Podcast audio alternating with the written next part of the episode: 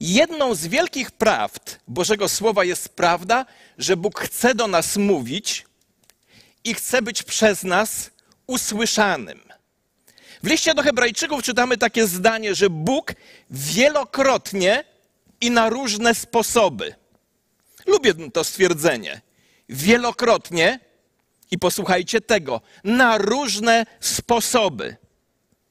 Wiedząc o tym, musimy sobie zadać dwa pytania. Pytanie pierwsze: co Bóg jest gotów zrobić, żeby przekazać nam swoje przesłanie? Na tak postawione pytanie odpowiedź jest bardzo oczywista. Bóg gotów jest zrobić wszystko, by przekazać nam swoje przesłanie. A teraz drugie pytanie, także niezwykle ważne. Co Bóg gotów jest zrobić, jeśli my nie chcemy usłyszeć tego, co On ma nam do powiedzenia? Odpowiedź jest taka sama. Bóg zrobi wszystko, byśmy usłyszeli to, co On chce nam powiedzieć. Czasami jest tak, że Bóg tak podkręca decybele swojego głosu, że nie jesteśmy w stanie go nie usłyszeć. Bardzo wyraźny przykład tego znajdujemy w czwartym rozdziale Księgi Daniela.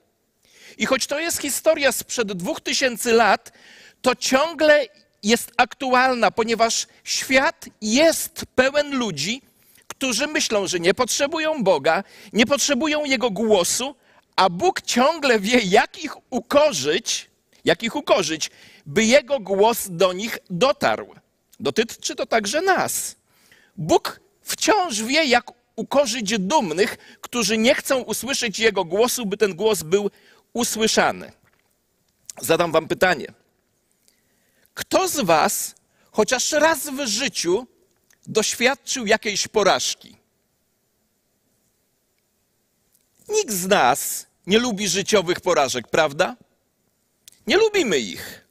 Lecz ten, często jest tak, posłuchajcie uważnie, że porażka jest darem od Boga, szczególnie wtedy, gdy złamie naszą grzeszną pewność siebie i doprowadza nas do miejsca, w którym uznajemy, że Bóg jest Bogiem, a my nim nie jesteśmy. To lekcja, którą król Nabuchodonozor odebrał na własnej i doświadczył na swojej własnej skórze. To historia o tym, jak Bóg upokorzył pogańskiego króla, by w końcu ten król go usłyszał. Ten czwarty rozdział Księgi Daniela to wciąż potężna lekcja, którą każdy z nas, każdy z nas powinien ją wziąć sobie do serca. A wiecie, co jest ciekawe w czwartym rozdziale? Posłuchajcie. Ciekawe jest to, że ten czwarty rozdział to głównie pamiętnik króla Nabuchodonozora. I co jeszcze ciekawsze, król w nim publicznie dzieli się swoim bardzo upokarzającym doświadczeniem. On w publiczny sposób się, dzieli się z nami swoimi najskrytszymi myślami i swoimi najskrytszymi tajemnicami życia. Dlatego też Szóste kazanie z serii Niewzruszona wiara w burzliwych czasach zatytułowałem Ponadczasowe lekcje z pamiętnika pogańskiego króla. A teraz bardzo ważne pytanie. Kto z Was chciałby, by jego najskrytsze myśli i pragnienia zostały ukazane do publicznej wiadomości? Myślę, że nikt z nas tego by nie chciał. Ja zdecydowanie bym tego nie chciał. Zanim jednak zaczniemy czytać tę historię, to zapamiętaj jeszcze jedną rzecz. To, co stało się z Nabuchodonozorem, a o czym za chwilę będziemy czytać, przytrafia się nam wszystkim w podobny sposób, czy w pewien sposób, wcześniej czy później, a niektórzy z nas doświadczają tego wielokrotnie. To jest powód, dla którego szczególnie powinniśmy zwrócić uwagę na tę starożytną historię, ponieważ dzięki niej Bóg ukaże nam bardzo współczesną prawdę. Zacznijmy więc. Zaczniemy od kolejnego snu. Bo ta historia zaczyna się w momencie, gdy król Nabuchodonozor jest na fali. jest zadowolony z siebie, ma się dobrze, jest w szczytowej chwale. Był wówczas królem największego imperium, jakie kiedykolwiek świat znał. On miał wszystkie powody, żeby czuć się bezpiecznie i w pełni usatysfakcjonowanym. Ale pewnej nocy miał dziwny i niepokojący sen. Jak wiecie, to nie pierwszy raz, gdy Bóg przemówił do niego we śnie. Ten jednak sen był inny i dotyczył Nabuchodonozora w bardzo osobisty sposób. Posłuchajmy jego relacji. Takie są widzenia w mojej głowie, jakie miałem na swoim łożu. Patrzyłem, a oto drzewo pośrodku ziemi, a jego wysokość była ogromna. Drzewo rosło i było potężne, a jego wysokość dosięgała nieba i było widoczne aż po krańce całej ziemi. Jego liście były piękne, jego owoc obfity i na nim był pokarm dla wszystkich. Pod nim znajdował się cień, zwierzęta polne, na jego gałęziach mieszkało ptactwo niebie, niebiańskie i z niego miało pożywienie wszelkie ciało. Widziałem jeszcze w widzeniach w mojej głowie na swoim łożu, otóż stróż i święty stąpił z nieba, zawołał ze wszystkich sił i tak powiedział: Wyrąbcie to drzewo i obetnijcie jego gałęzie, a otrząśnijcie jego liście i rozrzućcie jego owoc. Niech zwierzę ucieknie spod niego i ptactwo z jego gałęzi. Lecz pień jego korzenia zostawcie w ziemi i to w okowach żelaza i brązu na polnej trawie, aby był skraplany rosą z nieba, a trawę ziemi niech dzieli, a trawą ziemi niech dzieli ze zwierzętami. Niech się odmieni jego ludzkie serce i niech będzie mu dane serce zwierzęce. A niech przejdzie na nim siedem czasów, a inny przekład mówi, niech przejdzie nad nim siedem lat. Wiecie, ten sen miał dwie odrębne części. Najpierw król zobaczył ogromne drzewo z liśćmi, gałęziami, rozciągającymi się tak daleko, jak okiem sięgnąć. Widział ptaki gnieżdżące się w gałęziach, ogromne owoce, zwierzęta cieszące się jego y, cieniem. Piękny obraz. Ale nagle ten obraz się zmienił bo w drugiej części tego snu drzewo zostało ścięte i rozdrobnione, a pień związa związany z żelazem i brązem. I w jakiś sposób ten kikut drzewa stał się osobą, która żyła wśród zwierząt przez siedem lat. Najwyraźniej ta osoba całkowicie oszalała. Król zrozumiał, że ten sen dotyczy jego samego, że to jest osobiste przesłanie do niego, którego on nie jest w stanie zrozumieć. Co więc król zrobił? Oczywiście zwrócił się do Daniela, bo tylko on to widzenie, ten sen mógł wytłumaczyć. Posłuchajmy jego wyjaśnienia. Tak naprawdę, szczerze mówiąc, ja nie chciałbym być na miejscu Daniela, bo kiedy Daniel usłyszał sen króla i otrzymał jego wykład, stanął w milczeniu, nie chcąc powiedzieć królowi, przerażającej prawdy. W końcu, po podsumowaniu pierwszej części snu, Daniel dochodzi do sedna mówiąc: Ty, królu, jesteś tym drzewem. Zapamiętajcie ten obraz drzewa. Ty, królu, jesteś tym drzewem. A dalsze przesłanie to już naprawdę bardzo duży kaliber. A to, że król widział stróża i świętego stępującego z nieba i mówiącego wyrąbcie to drzewo i zniszczcie je, lecz pień jego korzenia zostawcie w ziemi i to w okowach żelaza i brązu na polnej trawie, aby był skrapiany rosą z nieba, a trawę polną niech dzieli ze zwierzętami polnymi, aż wypełni się siedem czasów nad nim. Takie jest znaczenie o królu i dekret najwyższego, który przyszedł na króla mego pana. Wypędzą cię spośród ludzi, Będziesz mieszkał ze zwierzętami polnymi, będą cię żywić trawą jak woły, będziesz skrapiany rosą z nieba i wypełni się nad tobą siedem czasów, aż poznasz, że Najwyższy panuje nad królestwem ludzkim i daje je komu chce. A to, że rozkazano zostawić pień korzeni tego drzewa, oznacza, że twoje królestwo zostanie przy tobie, gdy poznasz, że niebiosa sprawują władzę. gdy poznasz, że niebiosa sprawują władzę. Kochani, pamiętajmy proszę, że tego rodzaju Boże działanie ma na celu naprawę, ma na celu korektę, ma na celu resocjalizację, a nie karę samą w sobie. Będziesz żył ze zwierzętami, dopóki nie uzna, że tylko Bóg ma władzę i że tylko Bóg jest suwerenny. A teraz posłuchajmy o wypełnieniu tego snu. Prorok, czytamy tak bardzo proste zdanie. To wszystko przyszło na króla Nabuchodonozora. Król otrzymał rok czasu, aby zmienić swoje postępowanie. Wygląda jednak na to, że to, co usłyszał od Daniela, nie wziął sobie głęboko do serca. A może było tak, że Danielowi uwierzył, ale pomyślał, że na upamiętanie przyjdzie jeszcze czas. Być może, jak wielu z nas, w jakiś sposób sam usprawiedliwiał swoje zachowanie, ale potem nadszedł ten dzień, który zmienił całe życie Nabuchodonozora.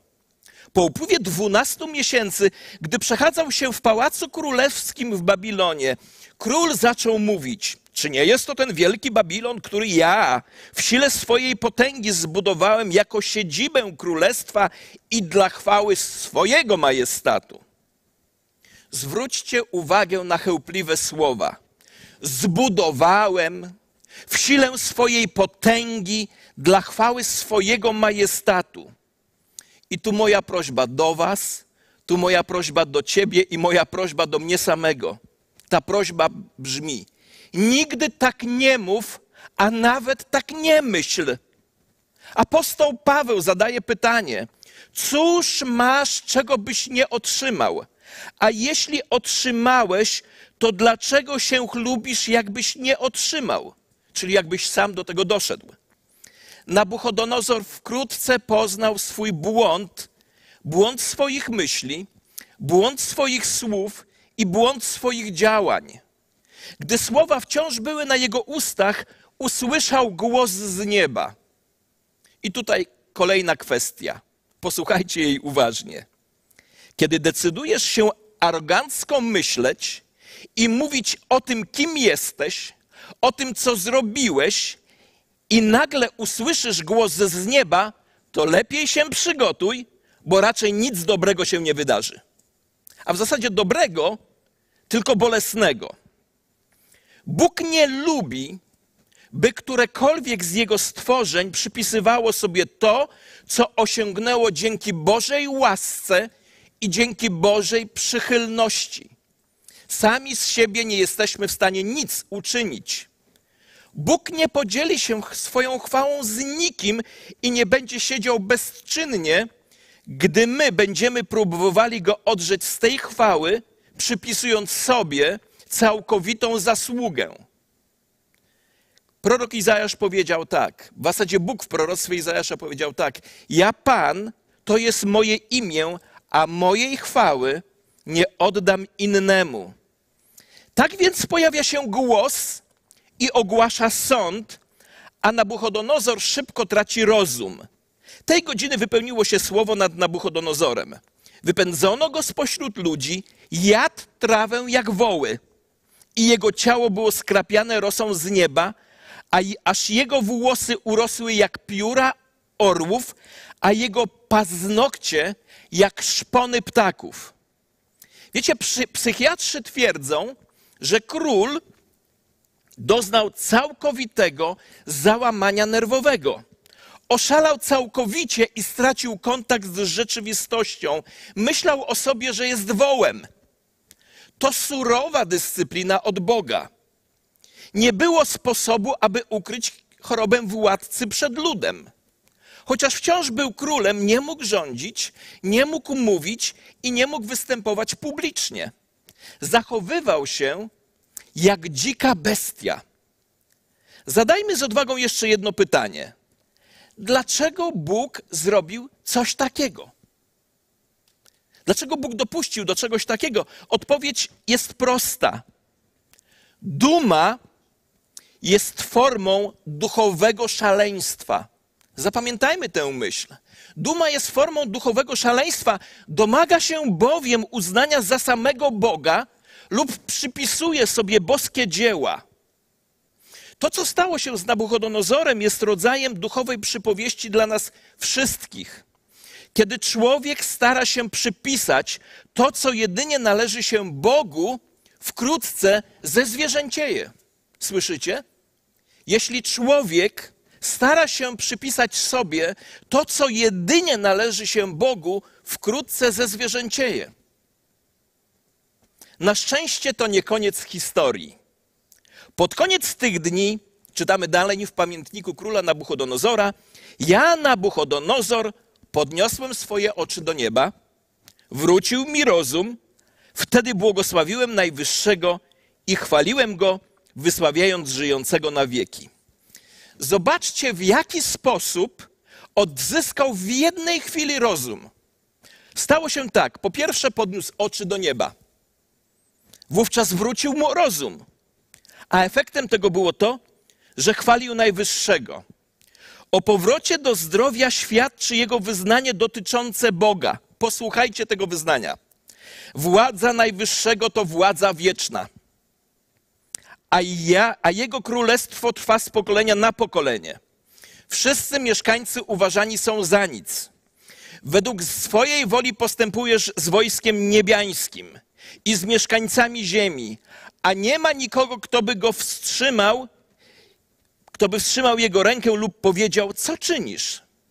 Zobaczcie, ten niegdyś pogański król otwarcie deklaruje teraz chwałę Boga do niego naprawdę dotarł Boży głos. Bóg tak podkręcił decybele, żeby Nabuchodonozor go wreszcie usłyszał. Dotarło do niego, że Bóg może zrobić wszystko, co chce i nikt nie może mu się przeciwstawić. Powiem wam teraz pocieszającą prawdę. W wielu przypadkach pocieszającą. Ziemscy królowie rządzą za zgodą Boga i pozostają na tronie tak długo, jak długo podoba się Bogu, aby dać im moc i władzę. Nabuchodonozor nauczył się na, własnej skórze prawdy, która brzmi: Wszystko, co Bóg robi, jest właściwe. A wersety 36 i 37 podają koniec tej historii i morał, który wszyscy powinniśmy wziąć sobie do serca. W tym czasie wrócił mi mój rozum i ku chwale mego królestwa wróciła do mnie moja dostojność i mój blask. Ponadto moi doradcy i książęta szukali mnie. Zostałem umocniony w swoim królestwie i dano mi jeszcze większy majestat. A teraz ja, Nabuchodonozor, chwalę, wywyższam i wysławiam Króla Niebios, którego wszystkie dzieła są prawdą, a jego ścieżki sprawiedliwością. A tych, którzy postępują w pysze, może on poniżyć. Zwróć jeszcze raz szczególną uwagę na jedno zdanie. Wszystkie dzieła Boże są prawdą. Posłuchajcie uważnie. Prawdziwa biblijna wiara osadza się na tym właśnie stwierdzeniu. Biblijna wiara osadza się na stwierdzeniu, że wszystko, co Bóg robi, jest właściwe. To jedno z najbardziej klarownych stwierdzeń Biblii na temat mądrości i wiecznego planu Boga. Biblia mówi, że ten czas, w którym Nabuchodonozor doświadczył obłędu, trwał siedem lat. Przed tym okresem, gdy spojrzał wstecz, stwierdził, że największym jego osiągnięciem były sukcesy militarne i budowlane. A po tych siedmiu latach, gdy spojrzał wstecz, powiedział, że najwspanialszym momentem jego życia był ten, w którym zaczął oddawać Bogu chwałę. Wygląda na to, że siedem lat cierpienia psychicznego stało się w jego oczach niewielką cenę za to, by ujrzeć Boga prawdziwie i wyraźnie. Słyszycie? Siedem lat cierpienia najprawdopodobniej zaczął uważać za niewielką cenę za to, by ujrzeć Boga prawdziwie i wyraźnie. A pomyśl teraz o sobie. Czy po różnych ciężkich doświadczeniach życia potrafisz spojrzeć wstecz bez żalu i podziękować Bogu za to, czego się nauczyłeś, mimo że koszty były dla ciebie bardzo duże? Wydaje mi się, że Nabuchodonozor nie czuł się zawstydzony swoim siedmioletnim obłędem. Gdyby tak było, nie zapisałby tej historii w swoim pamiętniku, aby, wiedziały o tym, aby wiedział o tym cały świat. Możesz wiedzieć, że dokonałeś duchowego przełomu wtedy, kiedy możesz opowiedzieć własną historię, nie odczuwając potrzeby ani jej upiększenia, ani ukrywania jej negatywnych aspektów. Zapamiętaj to. Możesz wiedzieć, że dokonałeś duchowego przełomu wtedy, kiedy możesz opowiedzieć własną historię, nie odczuwając potrzeby upiększania jej, ani ukrywania jej negatywnych aspektów. Zbliżamy się do zakończenia. Bóg porównał Nabuchodonozora do drzewa, bo w pewien sposób życie człowieka można porównać do drzewa. Uczynił to psalmista w psalmie pierwszym, mówiąc, że człowiek pobożny będzie jak drzewo zasadzone nad strumieniami wód. Gdy więc zbliżamy się dzisiaj do końca nauczania, podsumujmy je kilkoma ważnymi lekcjami, które pomogą nam zrozumieć Boże postępowanie z nami jako drzewami, gdy my próbujemy żyć bez Niego. Punkt pierwszy. Sprawiedliwy Bóg interweniuje dyscyplinująco, gdy zaczynamy wierzyć, że obędziemy się bez Niego. Ilekroć myślimy, że możemy żyć bez Boga, On z miłości do nas stępuje z nieba, zaczyna wstrząsać drzewem naszego życia poprzez wstrząsanie rzeczy, w których pokładamy naszą ufność. Słyszycie? Sprawiedliwy Bóg nie chce patrzeć bezczynnie, gdy my, Jego dzieci, żyjemy w grzechu. Wcześniej czy później Bóg zainterweniuje. A jak przychodzi ta interwencja? Bóg zawsze zaczyna od potrząsania nami, często wstrząsając rzeczami, w których pokładamy naszą ufność zamiast w Nim. To mogą być różne rzeczy. To może być kariera, to mogą być nasze finanse, to może być nasze wykształcenie, to może być nasza pozycja, to nawet może być nasza rodzina. To potrząsanie drzewem naszego życia to jest Jego sposób na powiedzenie czas, żebyś na mnie zwrócił uwagę. Punkt drugi. Dyscyplinująca Boża interwencja jest bolesna, ponieważ odcina grzech, który odciąga nas od Niego. Jak niektórzy wiecie, rok temu miałem operację wycięcia woreczka żółciowego z powodu kamicy. Dziś w zasadzie to jest zabieg, który wykonuje się metodą laparoskopową. Ja jednak musiałem przejść klasyczną operację, bo po badaniu okazało się, że może to być coś o wiele, wiele poważniejszego. Dlaczego stało się tak, że to, co mogło zakończyć się drobnym zabiegiem, u mnie musiało być operacją bolesną ze skutkami do dnia dzisiejszego? Posłuchajcie. Pierwszy atak miałem 25 lat temu, ale zlekceważyłem symptomy. 25 lat temu, gdy powiedziałem lekarzowi, jak sobie radzę z tymi symptomami, uwierzcie, potem mnie przeprosił, ale najpierw powiedział do mnie, ty idioto. Ale nawet wtedy sobie tego nie wziąłem do serca. Później ataki pojawiały się co najmniej raz w roku, a ja nauczyłem się je uśmierzać. Z upływem lat były co, coraz częstsze i coraz bardziej bolesne. Silny sygnał dostałem dwa lata temu w trakcie ceremonii ślubnej. Wyobraźcie sobie, że w trakcie ceremonii ślubnej, gdzie młodym zależy, żeby wszystko było pięknie, mnie też zależało, zasłabłem po odebraniu przysięgi od młodego, od młodej już nie byłem w stanie. Na, szczęście był pastor, którego zobaczyłem kątem oka i powiedziałem, a teraz mdleję, zastąpi mnie pastor taki i taki. I powiem wam, to też mnie niewiele nauczyło. Dopiero rok temu nadszedł atak bólu, który trwał nieprzerwanie ponad miesiąc. Nie spałem, straciłem chęć do życia i wtedy dopiero postanowiłem usunąć przyczynę bólu, a nie tylko symptomy. A jeden profesor po operacji powiedział do mnie, że zgłosiłem się w ostatniej chwili. Dziś powiem to, co nie wszystkim Wam się spodoba. Bogu niech będą dzięki za ból, który zmusił mnie do rozprawienia się z moim problemem.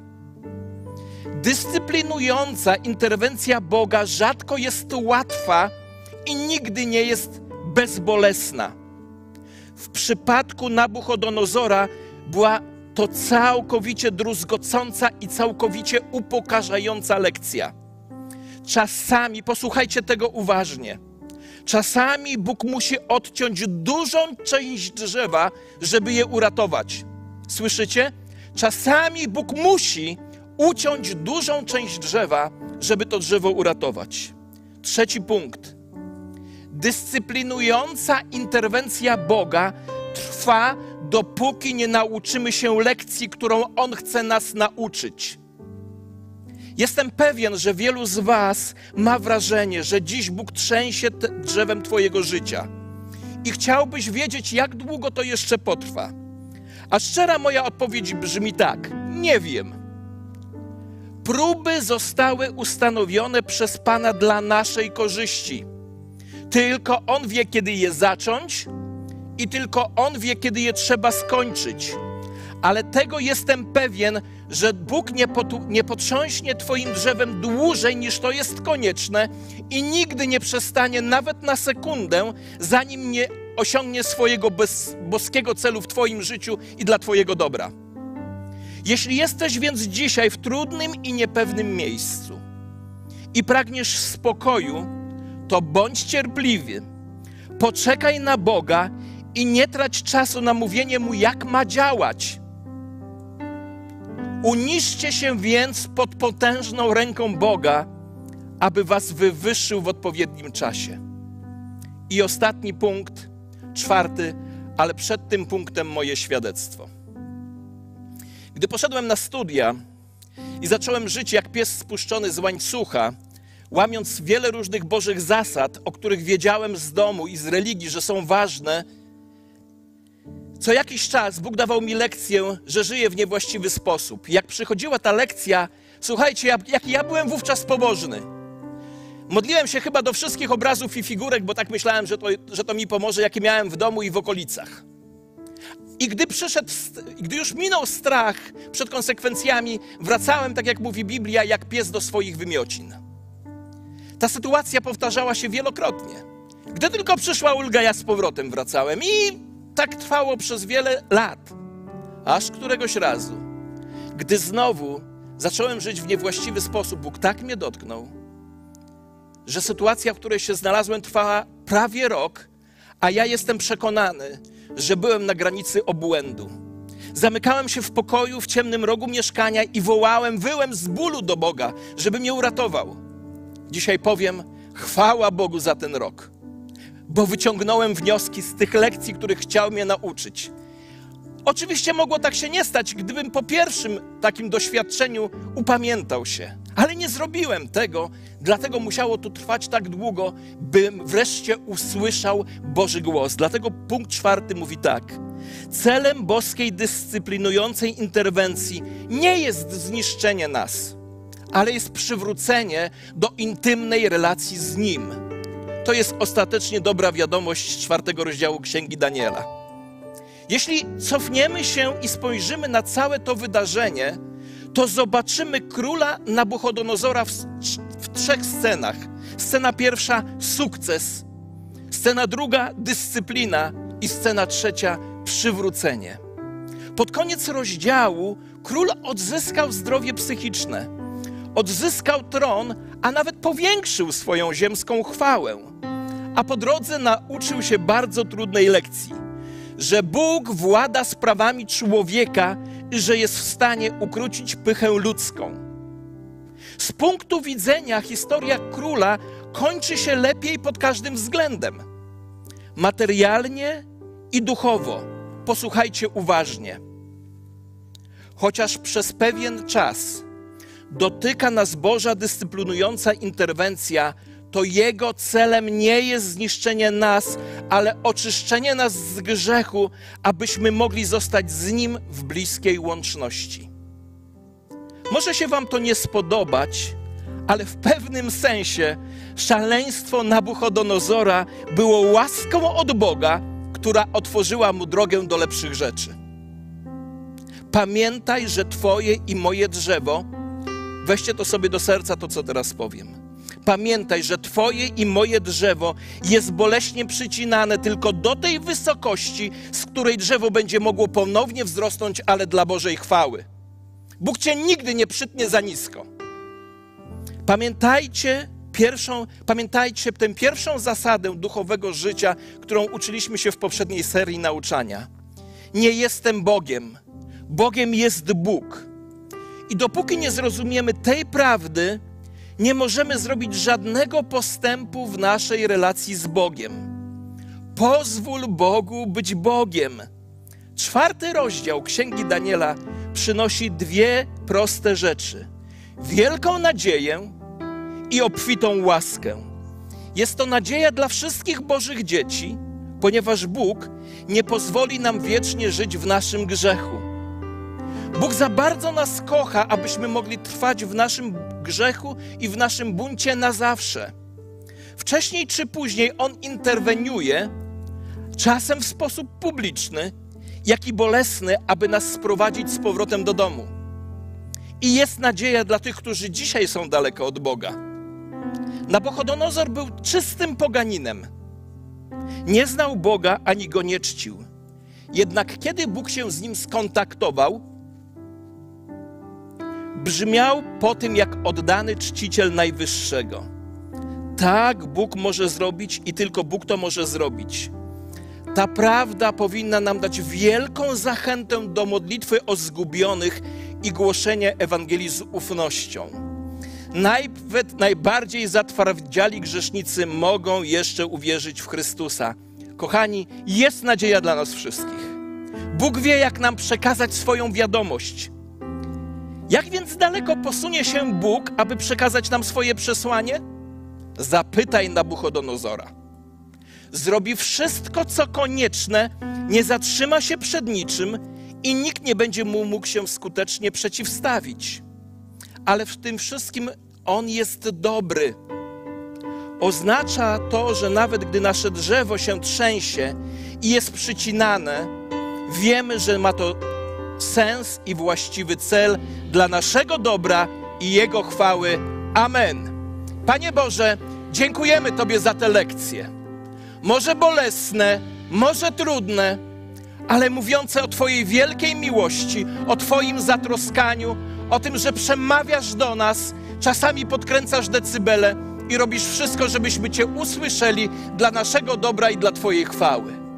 I proszę Cię o nas, którzy dzisiaj przechodzimy trzęsienie naszych drzew i przycinanie. Panie, tak łatwo wtedy i dla ja mam taką tendencję, by szukać, że problem jest we wszystkich innych, tylko nie we mnie. Że ja jestem ok, a wszystko inne wokół jest złe i niewłaściwe. Panie, jeśli potrząsasz moim drzewem, jeśli przecinasz moje drzewo, to znaczy, że ja muszę wejrzeć w swoje serce i wyznać, że jesteś suwerennym Bogiem i że czynisz rzeczy dla mojego dobra. I Panie, uczyń mnie otwartym i każdego z nas na Twoje takie działanie dla Twojej chwały, naszego dobra. I daj nam ufać w to, że tak jest, bo tak jest, bo jesteś dobrym Bogiem. Amen.